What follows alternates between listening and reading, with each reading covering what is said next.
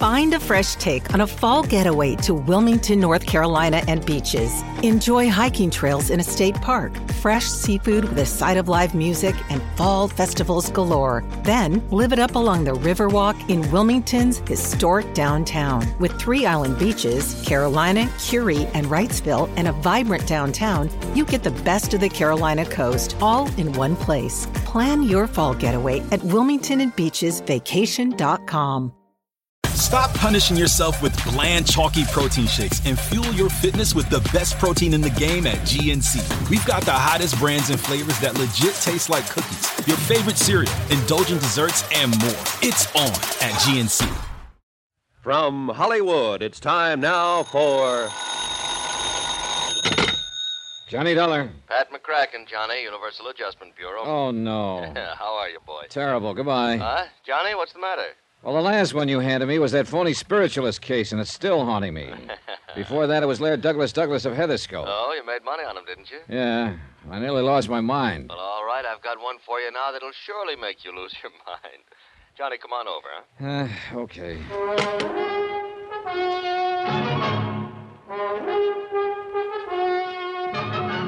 Tonight and every weekday night, Bob Bailey in the transcribed adventures of the man with the action packed expense account, America's fabulous freelance insurance investigator. Yours truly, Johnny Dollar.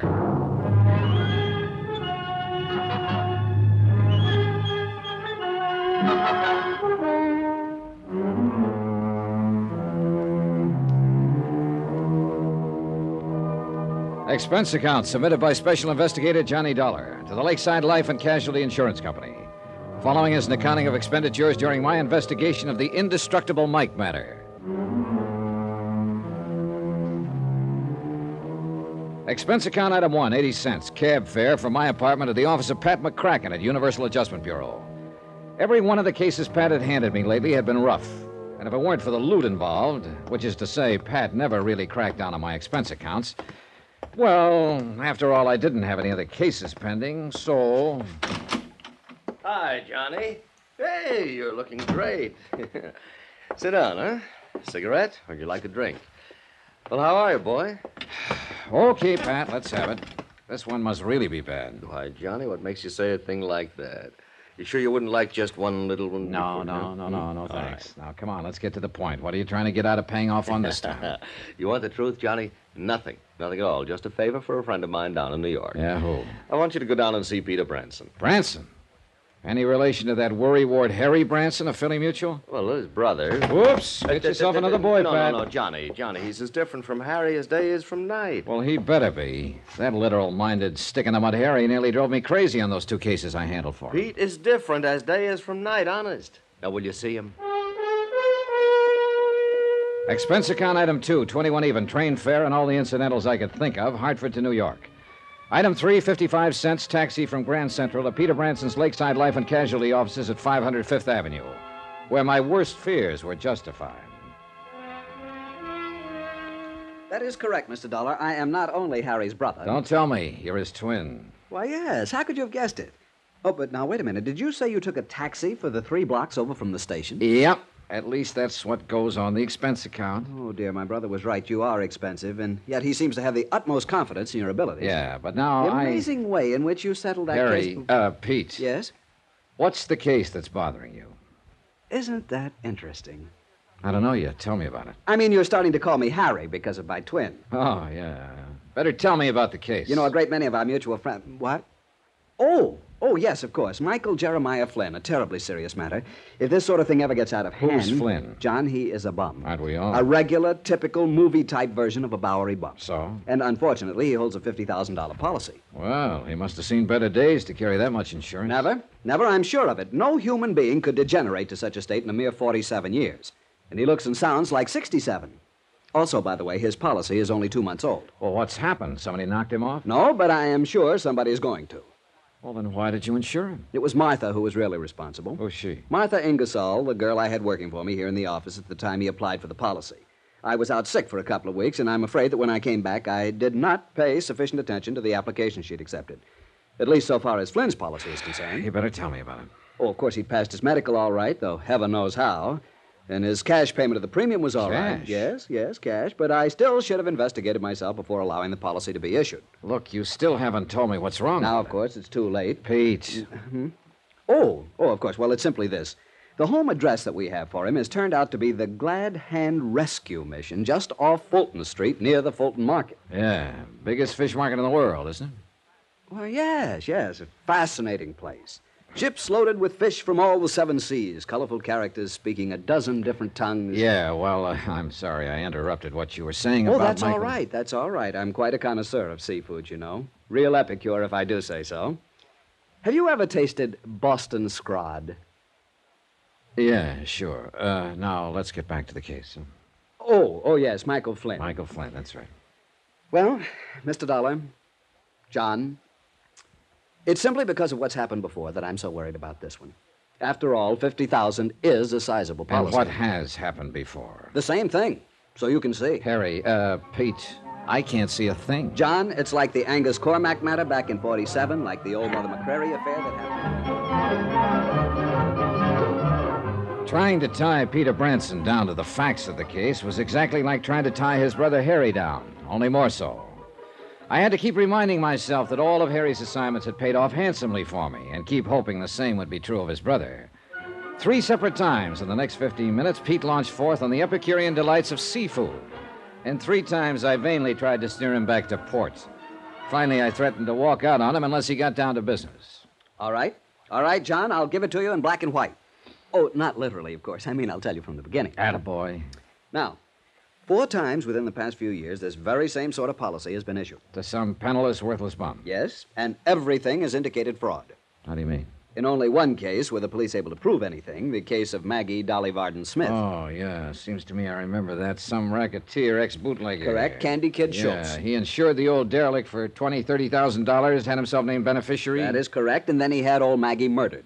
Of course you remember. And you think you've got the same sort of a situation here? Yes, John, I'm afraid so. And you can't cancel the policy unless there's proof of an attempt at fraud. Correct. So you can see why I'm so deeply concerned over this.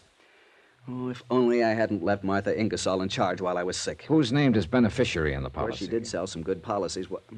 Beneficiary. Oh, yes, uh, here, here it is. Uh, John Wesley Cosgrave, 621 East 49th Street here in Manhattan. Mm, What do you know about him? Nothing really. And frankly, I'm afraid to find out. John? Yeah, yeah, I'll look into it. And what's the address of this rescue mission where old Michael hangs out? It's down near the big Fulton Fish Market. Uh, let me see. Here, why don't you give me that whole folder so I can get what I want from it? Of course, John. But I am sorely afraid there isn't much to get. I'm sorely afraid Peter was right. Why I had to start somewhere. Item 4, 280, taxi back to Grand Central to pick up the bags I'd parked there, and the same taxi to a slightly dingy little hotel a couple of blocks off Chambers Street on the Lower East Side. Item 5, $9.83 to a secondhand clothing store where I outfitted myself in hat, coat, pants, shirt, shoes, and socks that I hope would make me eligible for a spot on a bench at the Glad Hand Rescue Mission. When I finally shuffled into the place, which looked more like a cheap flop house than a mission, I felt somewhat like a kid playing tramp at Halloween.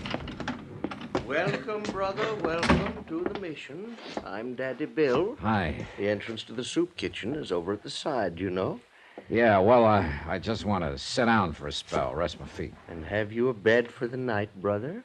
Oh, who knows? I'll make out. Well, there's always room for one more, you know. Will you be here for our meeting tonight? Well, uh, I don't you know. have an excellent singing voice, I can tell. Are you sure you don't want something to eat, my boy? No, no, I'm all right. Well, then just sit and be comfortable and we can talk. I, uh, I kind of hope maybe I might run into Mike Mike. Flynn. Oh, yes, of course. Michael lives here. Spends most of his evenings with us, poor fellow. Although I really shouldn't say that. Huh? Say what? Poor fellow. After all, he's also one of our biggest contributors, too, when he's sober. Although where his money comes from, I'll never know. Yeah, well, uh, Although I'm sure it's money honestly gained. Michael's very religious. He's taken the pledge many times, many. Has a lot of money now and then, huh? Yes, he seemed to think he might have a contribution for us when he comes back tonight. But you don't know where he gets it. My boy, I never ask these personal things of the brothers. Now tell me all about you. You're from out of town, aren't you? I can tell. This was something I hadn't anticipated, and I had to rack my brain to come up with a story that would convince Daddy Bill I was a bum. When I could get a word in edgewise, that is. And the kindly, gabby old biddy proceeded to tell me in minute detail the life history of all of the habitués of his mission. All, that is, except the one I was interested in, Mike Flynn.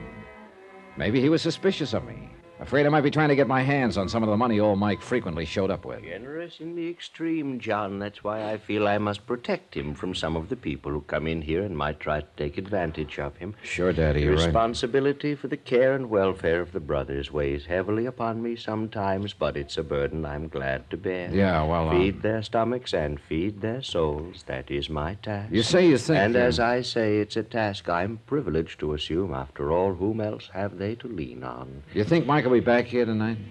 Yes, John, I'm sure he will. Oh, but listen. Hmm. The quartet in the, uh, well, we call it in the music room. Can you hear them?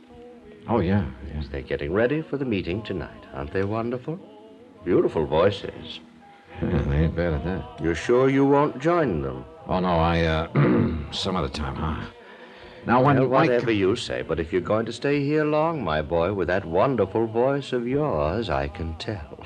I will insist that you join one of our singing groups. Yeah, about Mike again. Oh, dear, did you hear that? Someone hit a sour note. Poor boys, they just can't get along without my help. You'll just have to excuse me, John, while I go back there and lead for them. I'll come back later. We'll talk.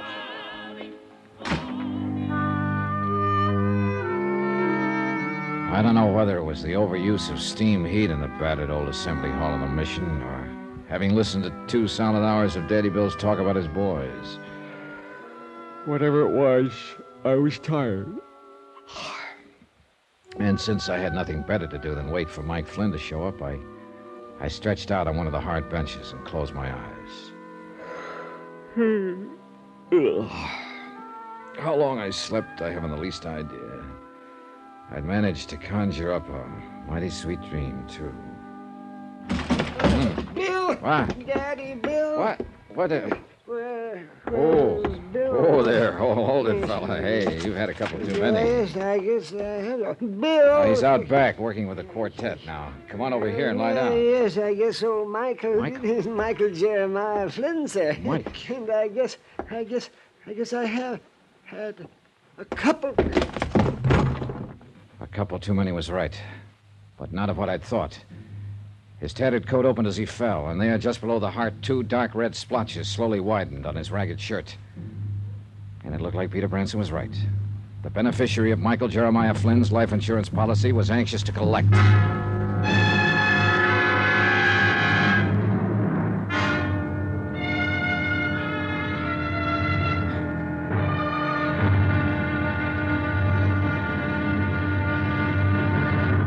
Now, here's our star to tell you about tomorrow's intriguing episode of this week's story. Tomorrow, well, tomorrow there's proof that life is a very tenacious thing, even in the broken body of a Bowery bum. Join us, won't you? Yours truly, Johnny Dollar.